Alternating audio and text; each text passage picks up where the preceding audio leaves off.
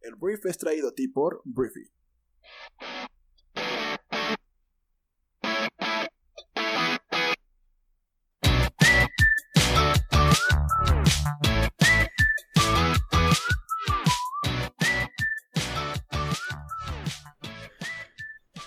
Muy buenos días, Briefers. Bienvenidos a esto que es el Brief, el podcast en el cual puedes informarte en cuestión de minutos con las noticias más importantes del mundo. Yo soy Arturo, tu anfitrión y uno de los fundadores de Briefy, la plataforma que te ayuda o que te comparte conocimientos, ideas e inspiración para que construyas la mejor versión de ti. Vela y descárgala en este momento.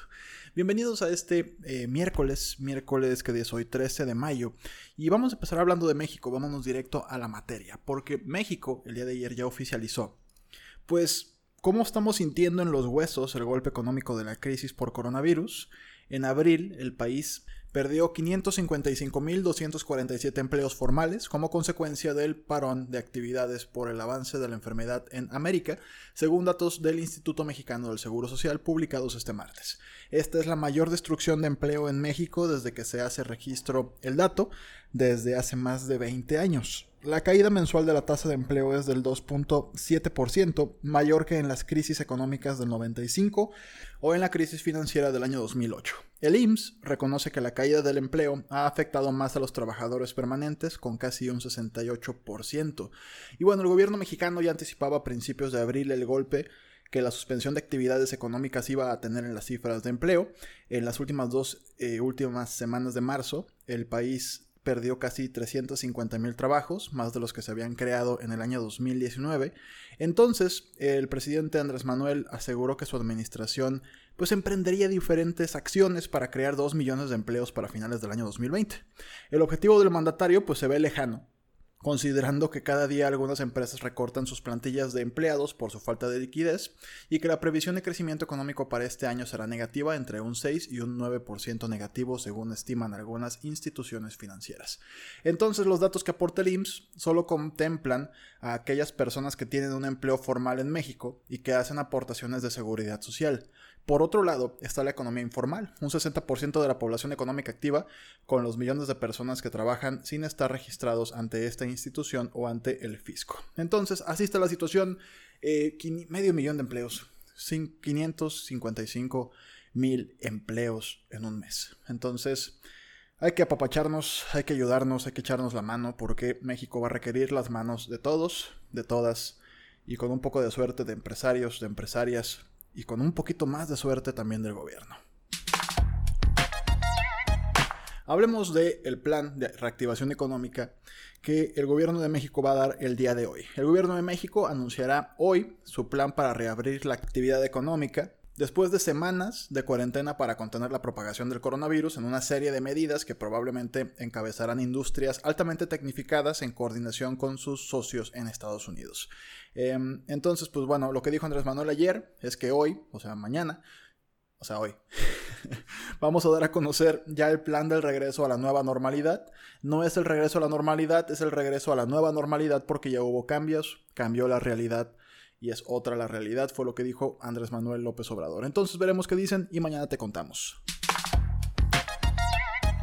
Siguiente, eh, vamos a hablar ahora de Vicente Fox, porque el presidente de México entre el año 2000 y el año 2006, el presidente del cambio, la primera vez que perdió el PRI en la historia de México fue en 2000 y fue con Vicente Fox como presidente. Y bueno, Vicente Fox dice que difícilmente tiene para comer, que prácticamente vive al día.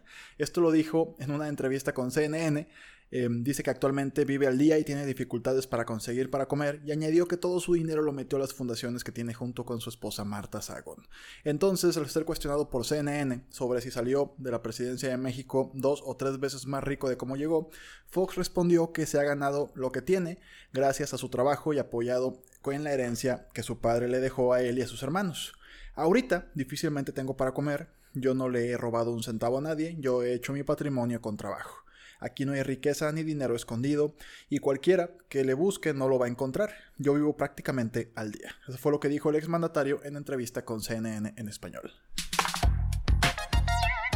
Y bueno, hablando de pobreza extrema, la gente que realmente pues padece los temas económicos y el impacto económico de nuestro país. Al parecer México va a ser el país con mayor incremento en términos de, o mayor impacto en términos de pobreza extrema derivado de la crisis sanitaria por el coronavirus, de acuerdo con la Comisión Económica para América Latina y el Caribe. México tendría un incremento del 4 de 4.8 puntos porcentuales de los niveles de pobreza extrema en comparación con el año anterior, es decir, que pasaría de 11.1% a 15.9% de la población en esta situación. Entonces, la proyección que realizó la CEPAL sobre el incremento de los niveles de pobreza extrema en México no consideró las medidas anunciadas por los gobiernos locales para mitigar el impacto de la contingencia por el COVID-19. Esperemos que sean menos personas, ¿no? Eh, la CEPAL estima un aumento eh, anual de 15.9 millones de personas en condiciones de pobreza extrema. Es algo que es terrible, es algo que es durísimo y es ahí realmente donde está la gente pobre, ahí. O sea, no es un tema de, híjole, es que, pues bueno, no tiene el carro del año o se tiene que mover en transporte público. No, compadre, comadre. La pobreza extrema está ahí, en esos, pues en esos 15.9 millones de personas que al parecer aumentarán eh, su condición, o más bien bajarán su condición socioeconómica en nuestro país. Entonces es algo terrible. Vámonos a hablar eh, de Estados Unidos, porque el día de ayer el, el epidemiólogo de la Casa Blanca, que se llama este, Fauci, se apellida Fauci, pero se llama Anthony Fauci. Este, pues él es un hombre clave en el grupo de trabajo sobre el coronavirus de la Casa Blanca, es un epidemiólogo, una pues, eminencia, todo el mundo dice que es una eminencia. Em, alertó este martes en el Senado de que una apertura prematura de Estados Unidos puede provocar brotes del virus con graves consecuencias para el país, que ya ha superado los 80.000 fallecidos por la pandemia. Entonces, con esto se desmarca de Trump al pues estar en contra de alguna forma de la reapertura que pues Donaldo, el presidente más naranja del mundo, pues quiere realizar lo antes posible en el país. Fauci compareció a través de una videoconferencia porque se encuentra él mismo en aislamiento preventivo y se pronunció en un momento de creciente presión para acelerar la vuelta a la normalidad debido a la grave crisis económica desatada por este confinamiento, una presión que, que procede del mismo presidente Trump, pese a que la mayor parte del país no ha logrado contener la escalada de contagios.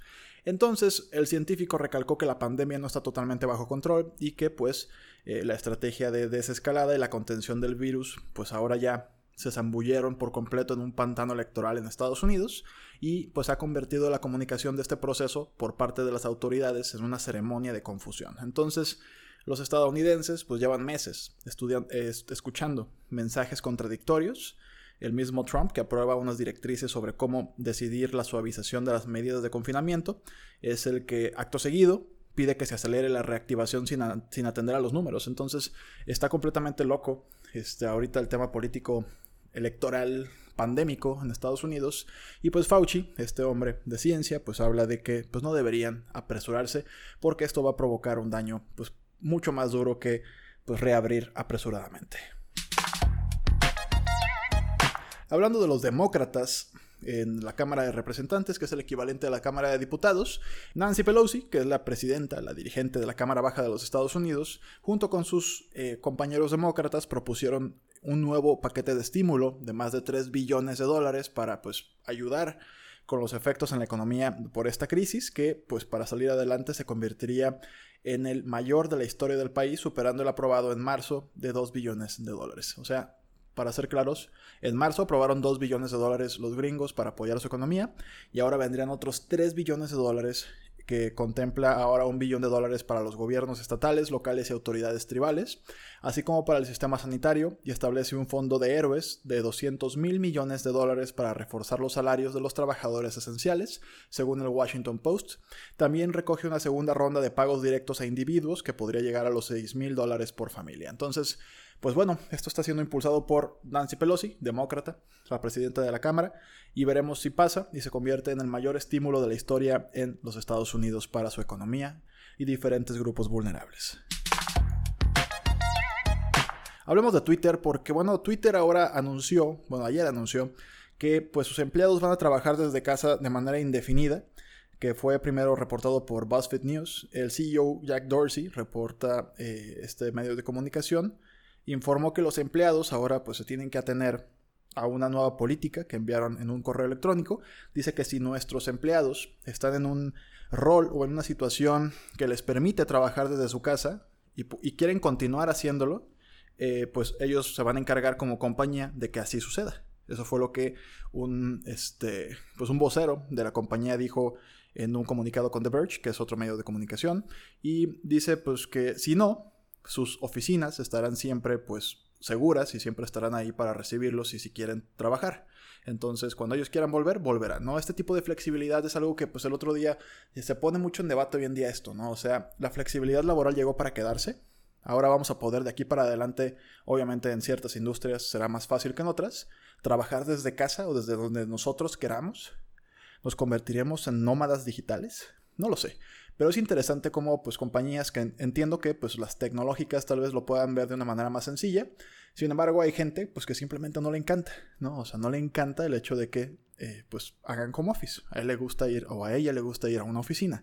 Pero yo sí creo, el otro día tenía esta, esta teoría que creo que ya la había platicado aquí en el programa, de que los espacios de coworking, que anteriormente pues estaban tal vez apuntándole a los grandes corporativos, empresas enteras que se mudan a los WeWorks o a los CEO's Offices o a los diferentes espacios de coworking para dejar de aventar comerciales gratis, este, pues creo que sus nuevos clientes van a ser los colaboradores, van a ser las personas que pues su salario les permita ir a pagar un espacio para hacer home office y tal vez estar más cerca de sus casas.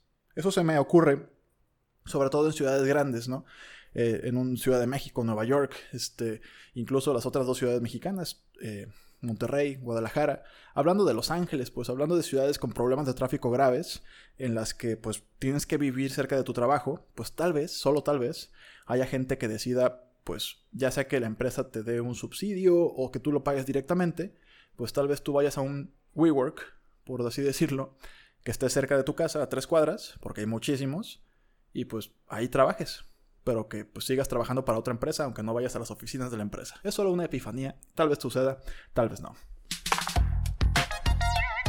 Hablando de otra empresa tecnológica, vamos a hablar de Instagram, porque Instagram ahora permite eliminar múltiples comentarios a la vez para luchar contra el acoso.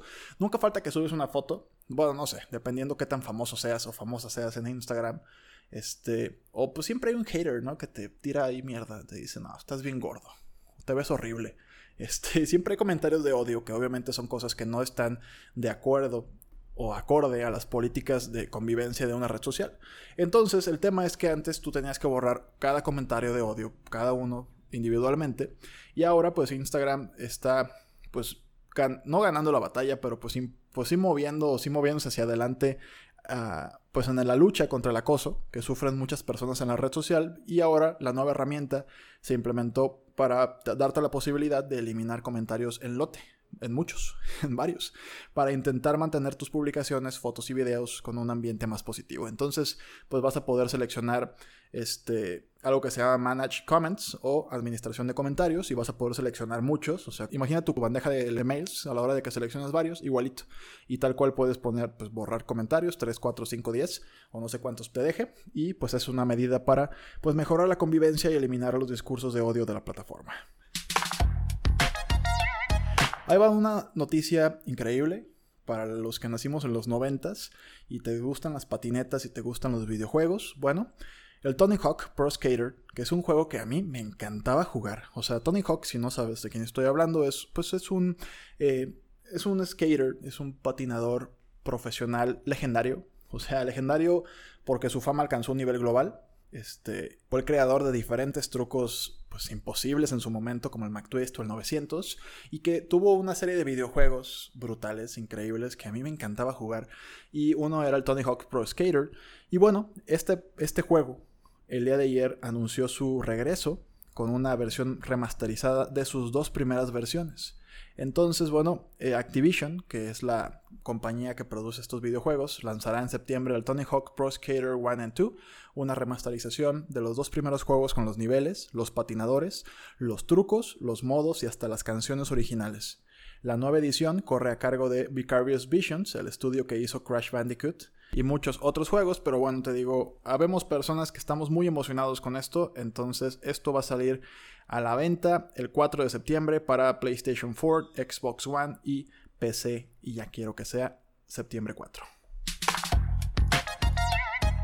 Y bueno, al parecer, eh, pues ya hay información acerca de cómo va a reabrir México. Hace rato hablaba de que no, pues que hoy lo iban a presentar toda la estrategia, pero aquí estoy viendo que la reapertura económica en México se va a basar en un semáforo semanal para cada entidad federativa. Entonces esto fue lo que anunció el Consejo de Salubridad General que pues ya aprobó la implementación de un semáforo, ya te dije pues que va a determinar las actividades que se podrían realizar en cada entidad federativa a partir del primero de junio.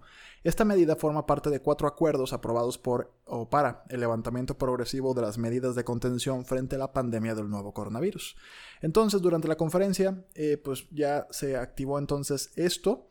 Em, se informó obviamente las cifras tristes de las personas fallecidas, que van 3.926 y 38.000 personas infectadas. Eh, pero te digo, va a haber entonces un semáforo semanal que, pues según su color, será pues la cantidad de actividades que podrán hacer cada una de las entidades federativas, porque algo que sí escuché en las conferencias, que yo generalmente las escucho, em, es que pues México al ser un país tan grande, dependiendo del lugar en el que estés, está en una etapa diferente de la pandemia. Hay algunos que ya están tal vez en la parte más fuerte, hay otros que todavía no llegan ahí, hay otros que tal vez ya pasaron la curva. Este, entonces, pues bueno, así está la situación. Entonces, pues por lo pronto, eh, me imagino hoy habrá más detalles. Esto es lo que estoy entendiendo que hay nada más por lo pronto, de que va a haber una reapertura y que se basará en un semáforo semanal, pero eh, pues así está la cosa. Veremos cómo sigue procediendo, pero así se va a realizar. Y bueno, Prefer, te agradezco muchísimo que te hayas aventado estos minutos aquí conmigo informándote. Recuerda que estamos en esta situación de pandemia donando cuentas de nuestra plataforma para empresas y personas que quieran utilizar eh, pues el conocimiento y lo que tenemos por ahí de ideas e inspiración. Entonces lo único que tienes que hacer es enviar un correo electrónico con tu nombre, email que quieras vincular a tu cuenta a hola.briefy.com y te enviaremos eh, una cuenta activada ya lista para que la utilices con todas las indicaciones para que entres a tu cuenta y comiences a utilizar nuestra plataforma por 30 días. Entonces, muchas gracias por estar aquí una vez más. Eh, comparte este podcast con tus amigos y familiares y nos escuchamos el día de mañana jueves en la siguiente edición de esto que es el Brief. Un fuerte abrazo, yo soy Arturo, adiós.